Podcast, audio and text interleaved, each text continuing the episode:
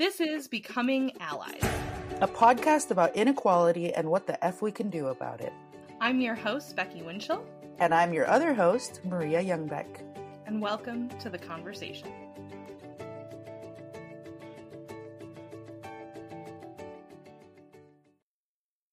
Hi, Anne.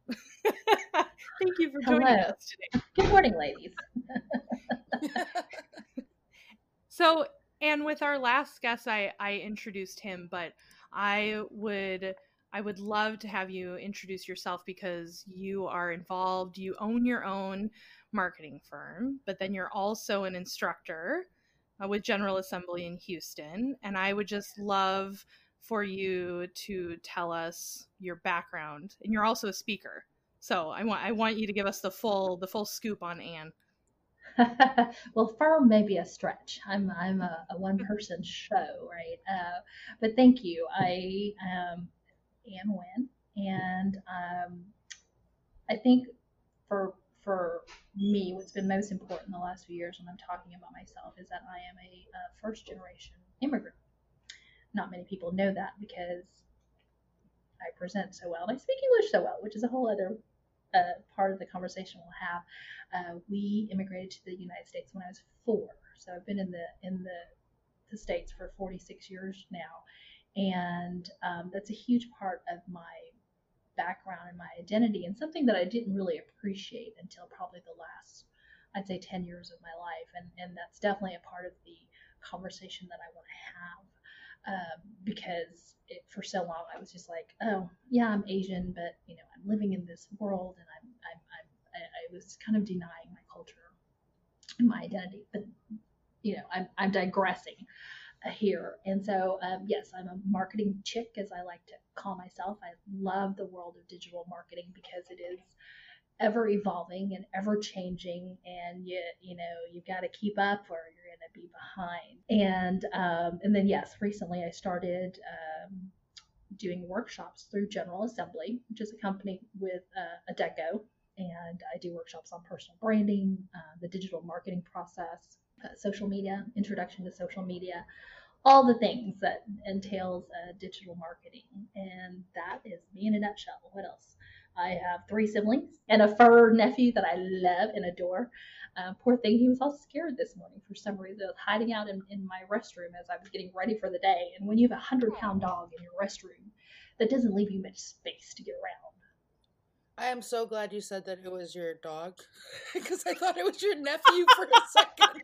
My thought, fur nephew. Why is your nephew hanging out in your bathroom? what is he scared of? Missed the fur part. Sorry. Okay. but speaking as somebody whose whose dog does the same thing, I, I get it, and it does make it very hard to move around. yes. And yes. you still work for the arthritis or volunteer with the Arthritis Ah, Foundation? yes. Thank you for bringing that up. And yes, my the joke is that I do work for them for free um, because I am a very active volunteer. I serve as a board member for the Arthritis Foundation. Have been a board member for the last, I believe, four or five years, but I've been a volunteer for closer to eight or nine years. And I got involved with the Arthritis Foundation because of my dad. My dad has rheumatoid arthritis, and seeing the challenges that he had and the, the pain that he had gone through and how long it took to diagnose him correctly and things like that. When I came across the foundation, it was a no-brainer for me to get involved. And um, Becky, you know, you know me, you know, as soon as I find something I'm passionate about, it is, I'm all in. Um, and so it's been a great experience to be involved with them and to be able to help fundraise for programs, uh, research grants, but also to meet the folks who are affected. I mean, a lot of my friends that I have now, good friends I've met through the foundation, many of whom have rheumatoid arthritis or some form of arthritis, uh, the autoimmune form of arthritis, which is just so um, scary and challenging. And then if folks didn't know this, and many folks don't, children can get arthritis as well.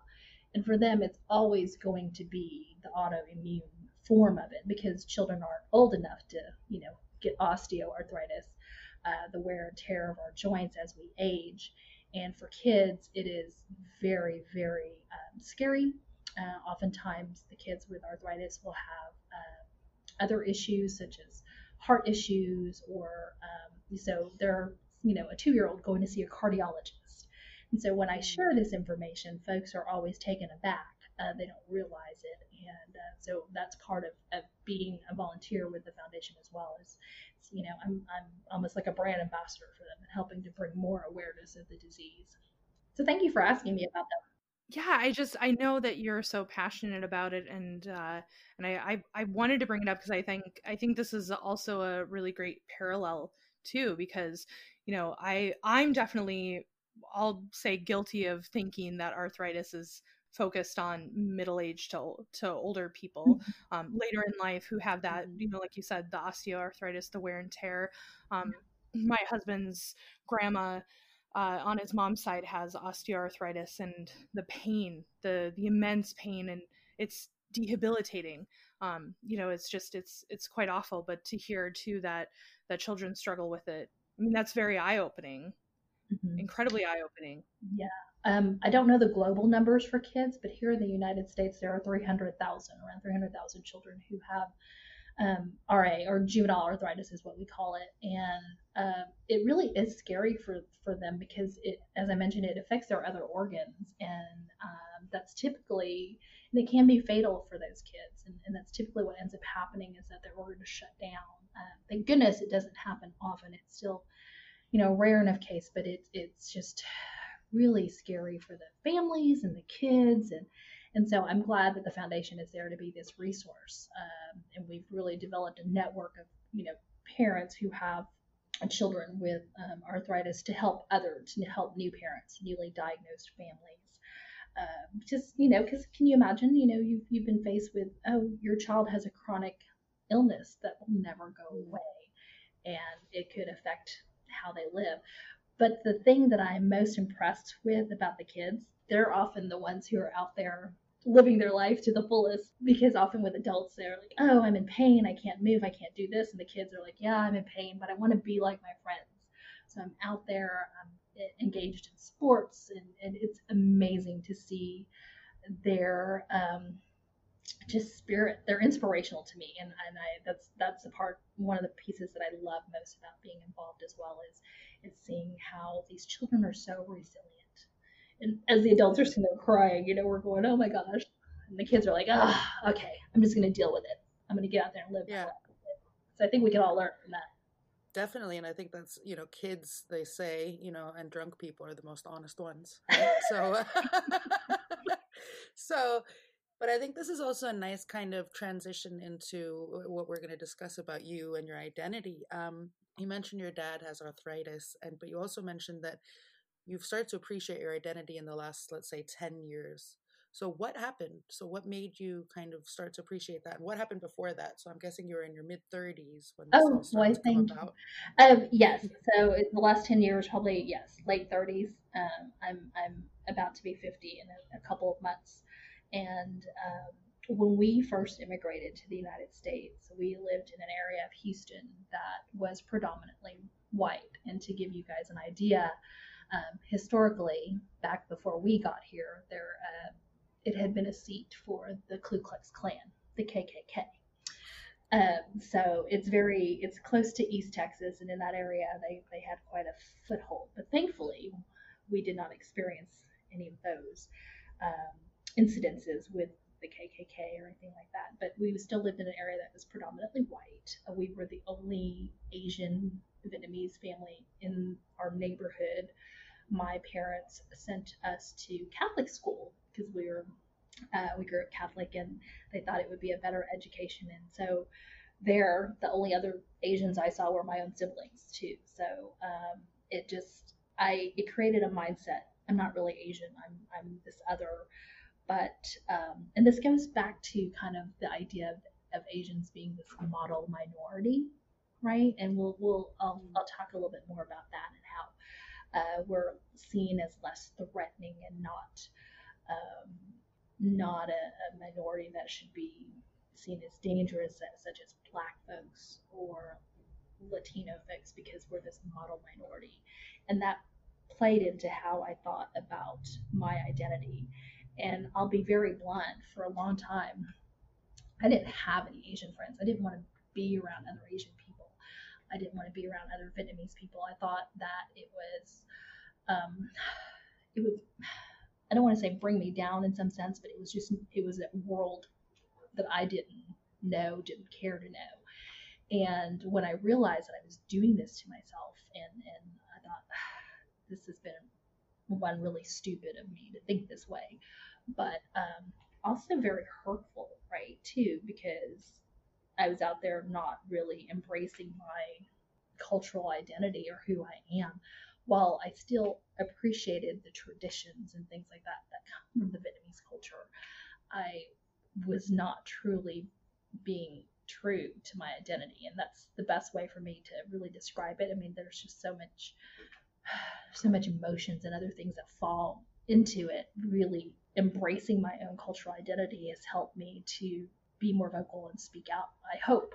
How much do you think your parents providing you what they saw as the best opportunities for you to thrive and to acclimate play into this whole, you know, identity crisis, so to speak? Yeah, that is a great question. And I think it does play into it some part of it because they wanted, I mean, the whole point of my parents risking life and limb to come here to the United States was to give their children a better life, more opportunities that we would not have had in Vietnam. Um, and that is every immigrant parent thought and mindset, right? And that that is the part, the piece that I'm so passionate about because it pisses me off to no end. Sorry, when people speak about, um, especially the uh, Latin um, and Hispanic immigrants who are, who come and, and now we've detained these children in cages. Um, I hear folks say, "Oh, well, their parents should have never put them in that position." I said, "Do you think the parents were just sitting on their couch one day and said, "Hey, let's you know risk our lives, let's risk our children's lives, trek across thousands of miles for shits and giggles"? I'm sorry, that doesn't happen, right? It's because their current situation is so horrible that risking their life, risking their children's lives in order to even come here to the United States and give them this opportunity of a better life is still immensely better than sitting there and suffering and seeing your children suffer. And as a parent, whether you are white, black, Hispanic, Latino, Asian, as a parent, I would hope that you would understand that. And um, so uh, back to your original question. I sorry I digressed again because that piece just oh so of course piece is what one of the things I'm passionate about. Um, I do think that that it played into and especially being in the neighborhood that we were in and really um, I know that some of my parents' friends sent their kids to um, Vietnamese like church school, so there were established Vietnamese Catholic communities already, uh, but my parents didn't send us there, so I don't know. It was the part of it is whether they just didn't have the resources or whether they just really wanted us to immerse ourselves in our new country. Um, and to bring it to that point, I, there were many um, Hispanic friends I had in school whose parents had grown up in that generation where they had been punished or ostracized for speaking Spanish. So they made sure that their children did not even speak Spanish. So the kids that are my age, in their you know 40s now and 50s, there were there are many who do not speak Spanish at all, and you would think that that's a no-brainer here in Texas that Spanish should be your second language, but because their parents grew up with that um, ostracization, they didn't want that to happen to their children, wow. and I, so I think that's yeah, isn't that crazy? So that's a that's yeah. a big piece of it. And um, again, I'm not you know, me and my parents are not to blame. It just wasn't available to me out there, and it just didn't.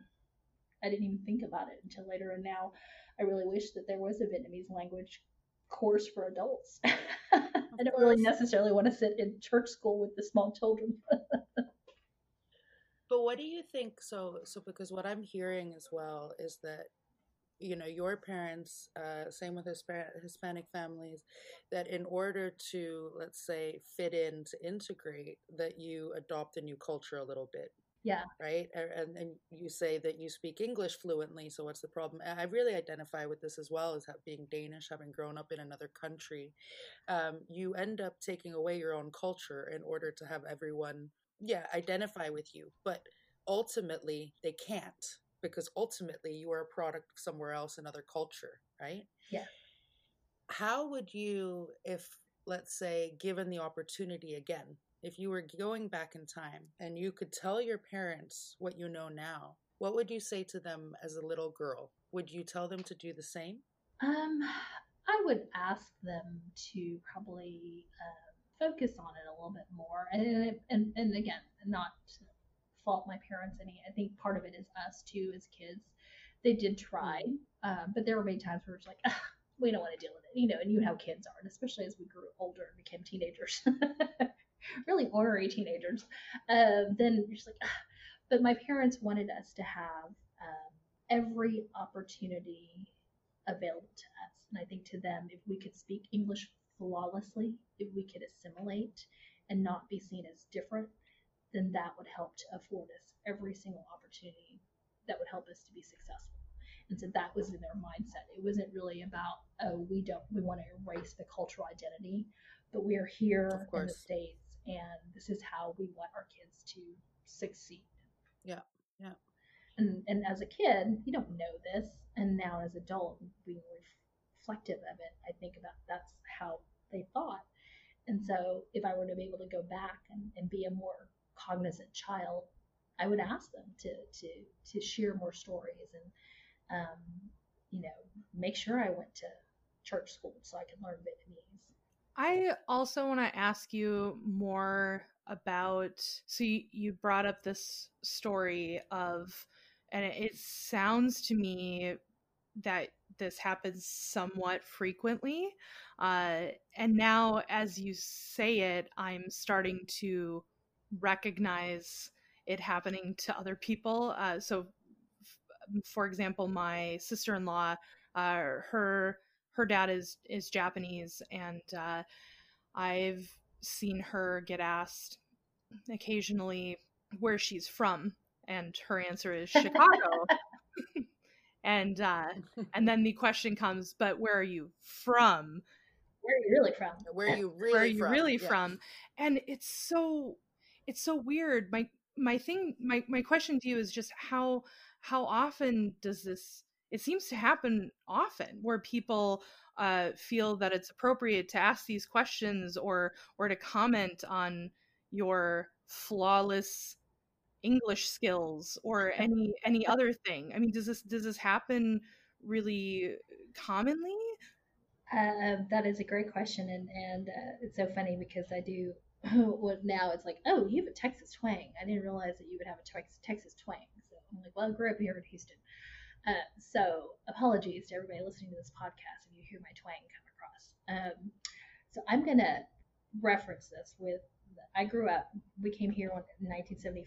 So I grew up here in the late 70s and in the 80s. so you have to be mindful of that time frame that when you ask questions like that, it wasn't considered politically incorrect. Nowadays, yes, hopefully folks are much more aware. So while I want folks to be more aware of it now, experiencing those things did not make me feel like, oh my God, they're, you know, blatantly discriminating against me. And oftentimes it was really just not being educated enough or having had enough experience with folks from other cultures or ethnicities, right? So I didn't view it as, wow, that was really demeaning to me. It's funny for to me now to tell these stories and hopefully it brings more awareness so i want to use that as a frame of reference for folks because i don't want people to go oh my god i can't believe you grew up with all this well i'm not saying it was right it was just this is the time frame that we grew up in and so my last name is Nguyen, which is a very common Vietnamese last name, spelled N-G-U-Y-E-N. It was pretty funny the first day of school all the time because they'd go through alphabetically and they get to my name and go, uh, and I would just say, I'm here, right? And and they would ask me how to pronounce it, which is fine. Um, and Lynn, some of the other experiences and uh, that you had mentioned, like when they asked me or someone asked me, "Where are you from?" I, I'm going to be a smartass and be like Houston because that is where I'm from. Um, but in the past, I would automatically just assume what they meant was what is my ethnicity and say I'm originally from Vietnam, but we have been here in the states since I was four. But now, yes, now that that in, in this time frame, now that folks hopefully are a little bit more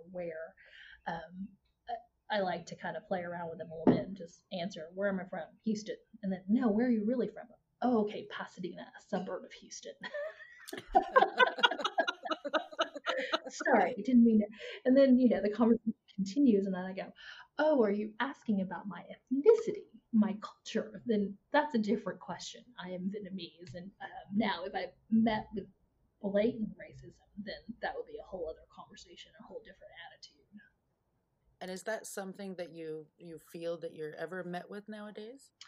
Nowadays, um, you know, I see these horrible, you know, stories on on you know articles about folks blaming Asians for COVID and or uh, you know blaming Chinese folks and, and just all Asians alike because you know it doesn't matter if we're Chinese or Vietnamese or Japanese we're all Asians right we're all but I guess I have been very fortunate to not have come across it as much as some of my counterparts or friends that I've talked to or even friends of other uh, ethnicities right my my black friends my Hispanic friends my Latin friends I know that they have faced many, many experiences of blatant racism.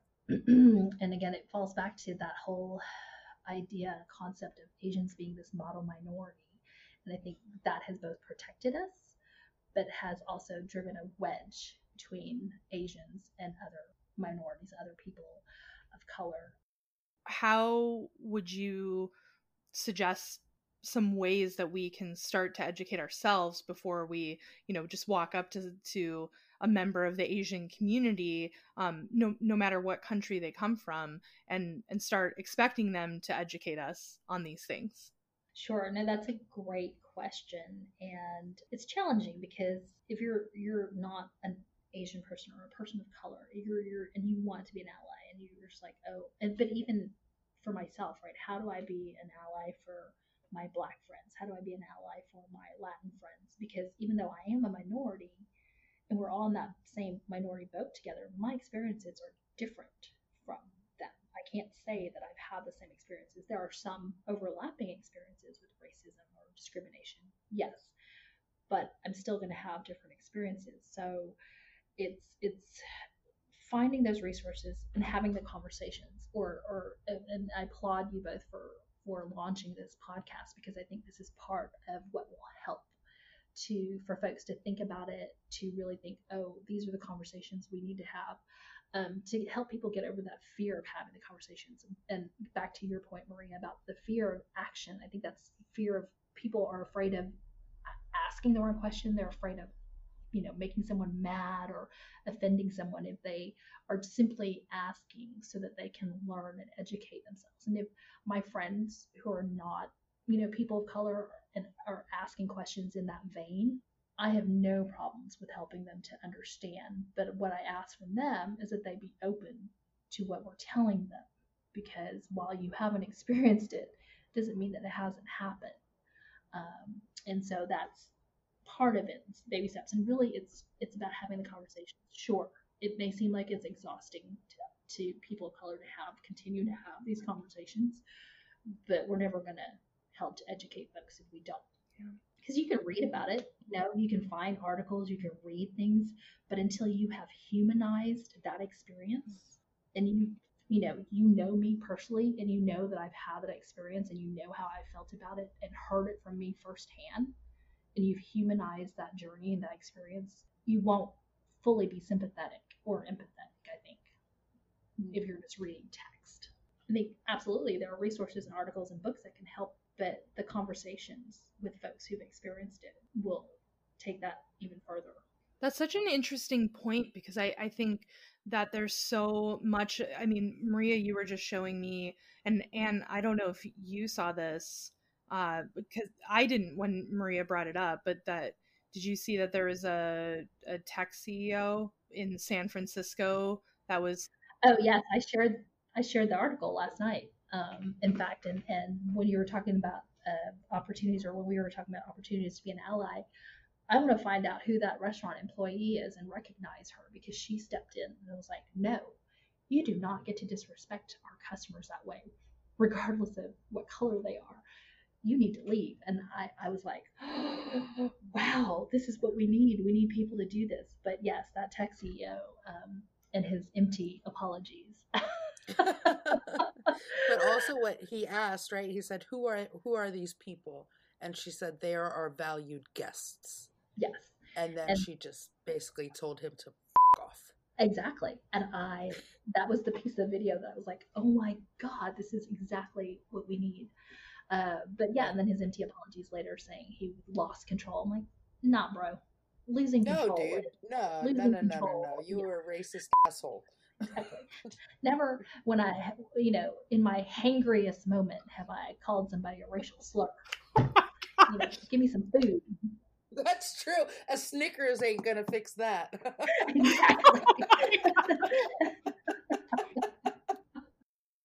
so I'm I'm launching a page and a community. I hope that would grow into a community called Children of the Dragon.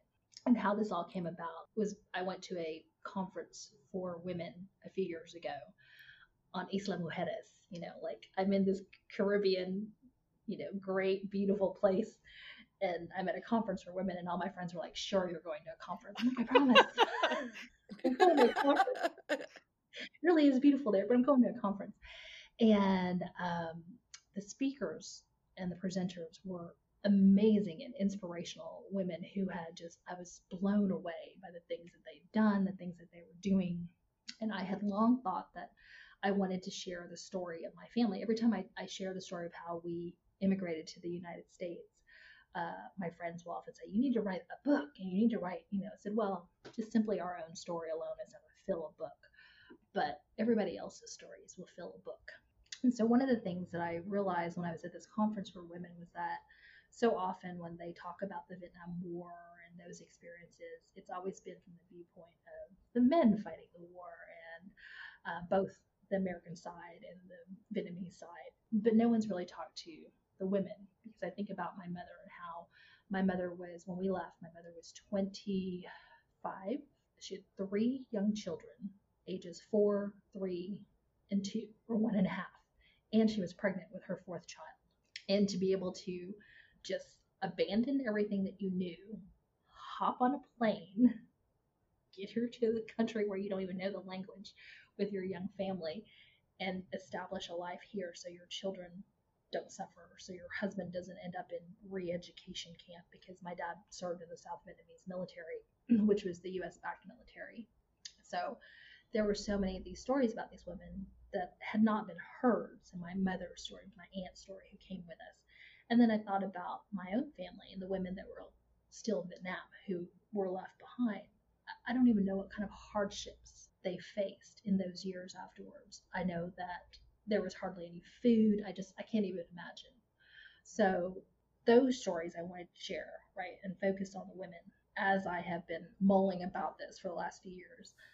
All these other instances have started happening with, you know, Black Lives Matter and blatant racism against people of color, indigenous people, um, Latin children being put in cages so I thought, okay, I need to expand this sharing stories um, because I hope that it will educate folks.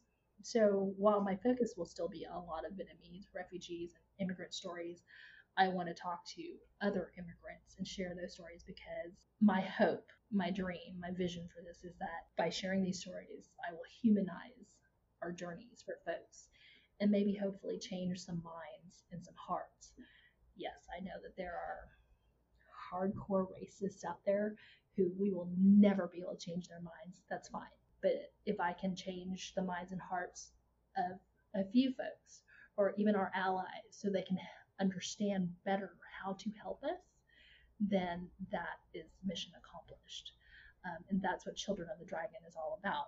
And I call it Children of the Dragon because originally my focus, as I mentioned, was going to be on Vietnamese immigrants there is a, um, a legend or myth, a creation myth of how the Vietnamese people came about. We are the children of a dragon king and a fairy queen.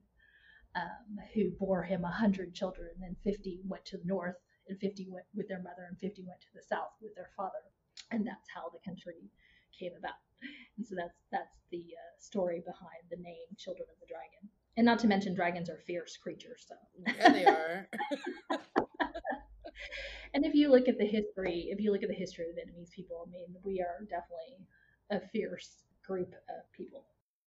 I love that theme of just making everything human because I think even then, humanizing things starts to open up a conversation that sees people as as what they are. It's so much more like that rather than uh you people sort of thing because that's that's what i'm seeing in all these videos you people. But what is that? It's it, it's yeah. it's such a distance right? It's it's you're not even bothering to look at and i and i don't mean this i it, it's it's almost like this epiphany that's come just hearing you talk that when you hear that kind of stuff it's a, it's a common theme in all of these you know we we call them the, the karen freakouts right? Or the you know just the the racist freakouts of of people just going well you people go back to where you're from. But it's just it's it's not it's not just the ignorance it's the fact that you've just cajoled individuals into this like kind of vague grouping of folks without even being able to look at they actually are as individuals as people as humans. And uh, i mean there's so much that i've learned just in this conversation with you today uh, about vietnam and about the stories. And i i mean i can definitely tell you that we're going to be on your tail about Children of the Dragon because we're going to have to share it with everybody. Good. I want to learn so. all these stories. Yes, I've, I've started um, asking uh, guests. One of my one of the my new newer friends that I've, I've met recently, who is Vietnamese, I heard him telling his story to uh, a couple of my other friends at his his dinner party that he invited us to recently, and I unfortunately was talking to somebody else, so I only heard bits and pieces. But from just the bits and pieces I heard, I started tearing up because while my family story of coming over here is unique, right? Who has who else has their dad show up at their grandfather's farm, pick them up in a helicopter? While that is a unique story, I realize and understand that I am very, very fortunate and privileged to have come over the way I did. We did not have to suffer. My dad, yes, cool. He picked us up in his helicopter the US helped us get the hell out of Dodge the next day. We were on a US military cargo plane. We ended up on a US military aircraft carrier. We were at a refugee camp in the Philippines run by the US, who then helped us get to the US again and be at another refugee camp um, outside of, of San Diego, Camp Pendleton all these things. And, and my dad already knew people here in Houston. So while our journey is unique and I would love to, I, I want to continue to share that story so people understand. Um, I am very, very lucky to have come over the way I did because there are others who did not have that luxury and who suffered quite a bit. Sorry.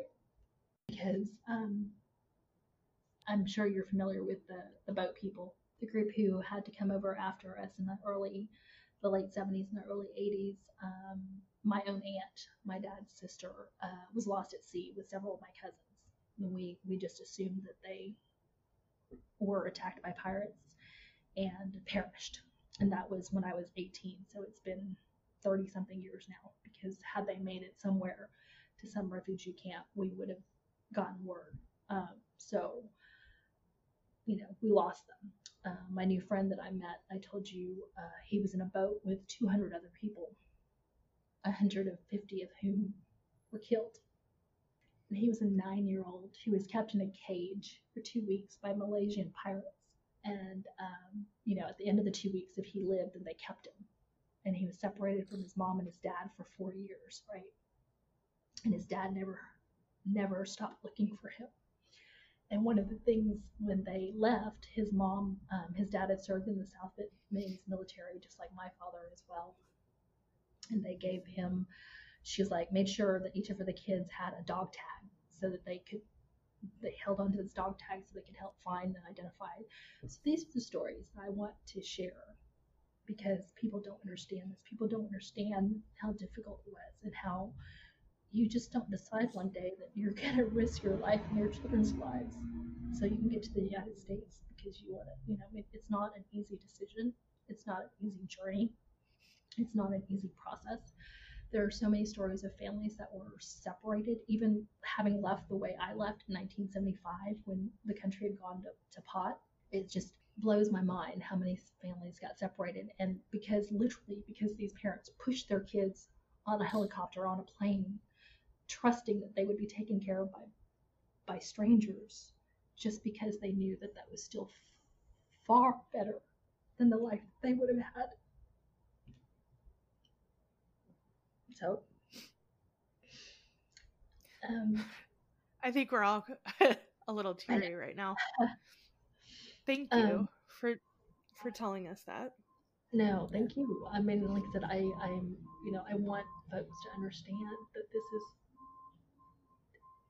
we may have different colors, we may have different features, but at the end of the day, you still have the same aspirations for your children. You still have the same dreams for your children. As a parent, you want your children to thrive and succeed, you know, or, you know, it, I don't have any children of my own, but I want my nieces and my nephews to know, you know, where they came from. And so this is, I, I guess you could say it's a passion project for me. And part of, of course. Part of my coming to terms with really um, embracing and appreciating my ethnicity and my cultural identity and, and, and getting out there and helping to bring the awareness and hoping to change some hearts and minds. Um, I know I mentioned Vincent Chin earlier in the, the podcast, and I wanted to talk about him a little bit specifically because of the role it plays or the role he played in kind of the inner minority racism that we had mentioned um, back in the 70s when there was this gas shortage. And I know you guys were probably not born yet, so may not realize there was a gas shortage. I mean, like literally people were waiting in line and had to like if your license plate ended in this number, you could go fill up your car on Wednesdays, and if you you know this number, you could go fill up your car Thursdays.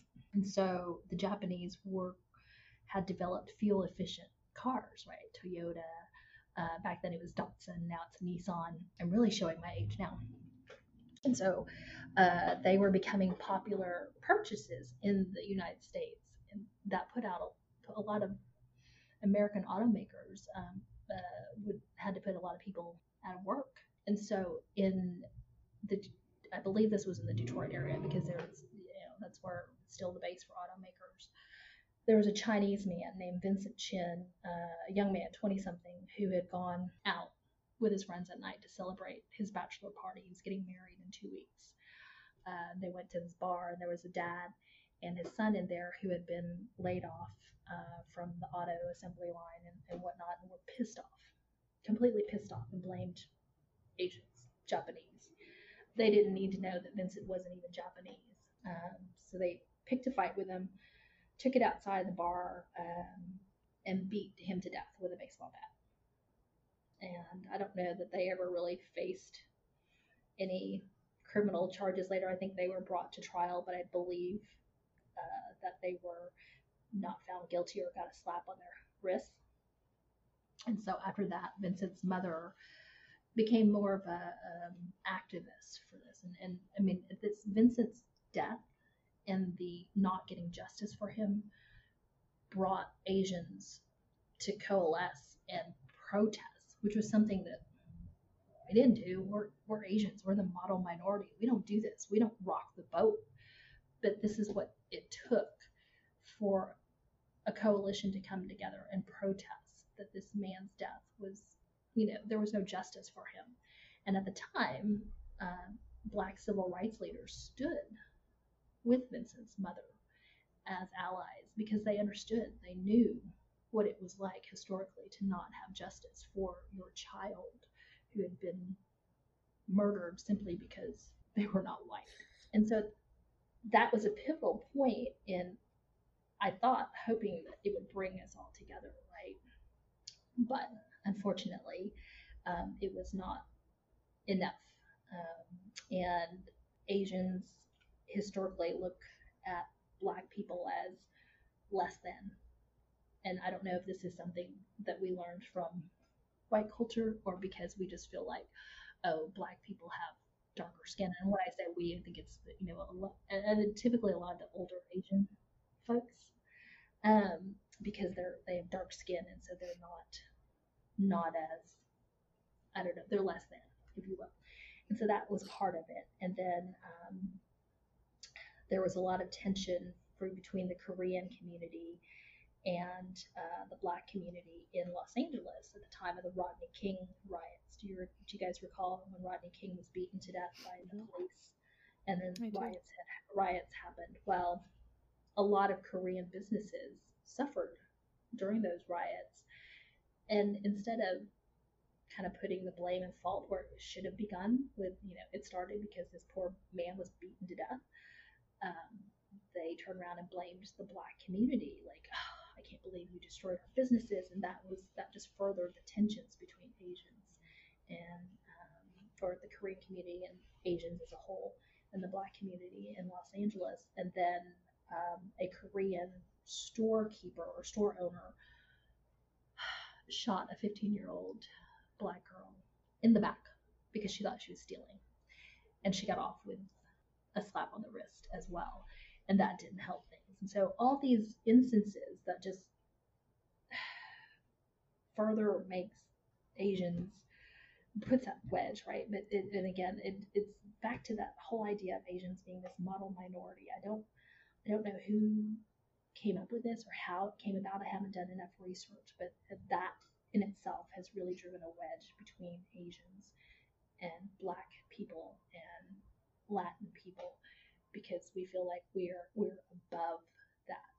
Uh, Asians feel like and I, again, I'm not, I shouldn't speak for all because obviously I don't feel like that, but many Asians feel like we're above Black people or above Hispanic people or Latin people because, you know, we're more accepted by um, the white community, and and that piece of it, I know we're still working on, and I want us to continue to work on. I hear my parents say things, and of course I correct them, but you know they're also almost 80 years old, and I know I'm never going to change their minds. But I think there is hope for this next generation because there's there are movements like um, Asians for Black Lives, which I was so heartened to see when all the Black Lives Matter um, uh, movements and protests happened. But what does also drive me crazy is I'll read an article and I will see a lot of Asians, even Asians my age, comment, well, why should we care about them? They don't care about us. And it's become it's this mentality that we have to somehow erase, right? It's not about why should we care about them or care about us. It's we're all humans. It should be all of us. And so I really wanted to make sure that I brought that up during this conversation. There aren't any answers. I don't have any answers it's just something we still have to be mindful of and aware of and continue to work on. Definitely. And, and just one, I was just going to say, so having grown up in Indonesia, I really, really resonate with that because um, I also grew up in a society where um, a lot of the people around me, the Asian, Asian society, was very racist towards Black people. Um, and that was always really shocking because it was so um, accepted that you know, uh, a white person couldn't be racist towards a black person because that's, I mean, no one should be racist towards anyone. Mm-hmm. But the Asian community there seemed to think it was fine for some reason. Right. Yeah, and like really, really blatant about it. But what I also recently read is the hierarchy of racism. So, how it came about and that there are five pillars. So, you know, at the end of the day, we're all human beings. We don't have any differences besides maybe the color of our skin and how we look a little bit. But when this all came about, it was obviously created by white people, but then it was white people, Asian people, Mongolian people, Hispanic people, and black people at the bottom. Mm-hmm. And if you look back historically at that kind of thinking, then it also makes sense that you say you're the model minority. Asians are right under the white, so then they can go and be racist towards the rest because they're second to the whites. And that's not saying it's right, but but you can almost understand the frame of thinking. That absolutely makes sense to have this pillar and uh, about it. I mean, you just think about um, back in U.S. history too, right? Every new group that came over, every new group of immigrants, when the Irish came over, they were looked down upon by the British. And then later on, the Italians came over, they were looked down by the Irish simply because they were a new group of immigrant. They probably all, most of them looked alike with, you know, fair skin and things like that. And so color wasn't, hopefully, the differentiator there or the discriminator. Um, but regardless of whether you're Irish, Italian, Asian, all this stuff, there are still lower groups that you could then lord over, quote unquote. And I, I don't understand why it's part of human nature to be like that. Like you have to feel better than another because simply because of the color of their skin. That doesn't make sense to me.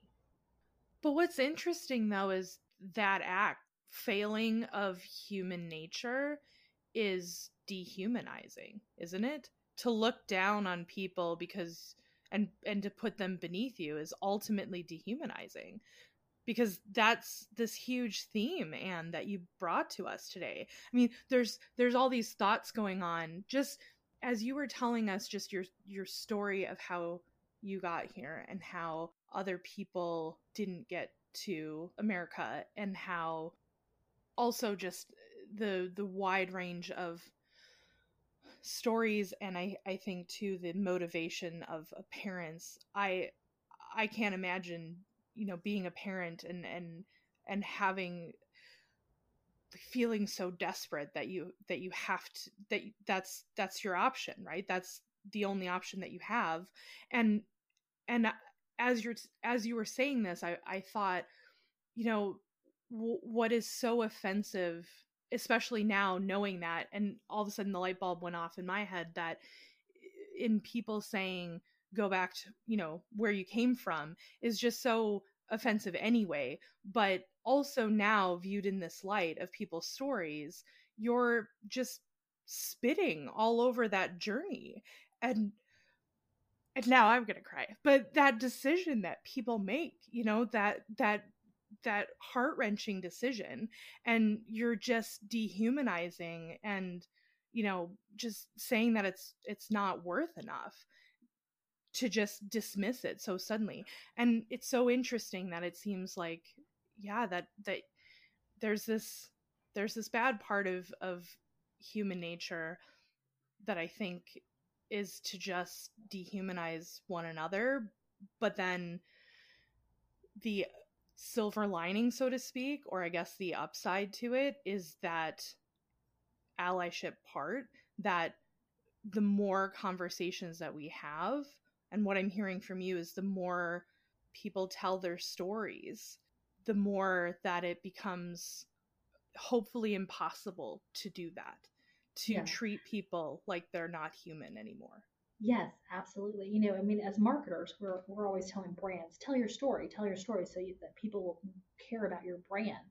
Well, that's exactly how you're going to care about your fellow human being is to hear that story and know what they experience because it's so different from yours and to put yourself in their shoes and to sympathize and hopefully go beyond that and empathize, right? Because we want empathy as the goal, not just sympathy, but empathy and I think that's how we then continue to fight all this racist shit. Boom. Thank you for listening to our podcast. Becoming Allies is produced and hosted by Becky Winchell and Maria Youngbeck. The show is engineered and edited by Dennis Dervisevic. Find additional information and allyship resources on our website, becomingallies.com, and sign up for our newsletter to be the first to know when new episodes are live. You can also join the conversation with us through Twitter and Instagram at Becoming Allies. Please leave us a review on Apple Podcasts as well. We read all of them. You can find more episodes at becomingallies.com, Spotify, Apple Podcast, or your favorite podcast player.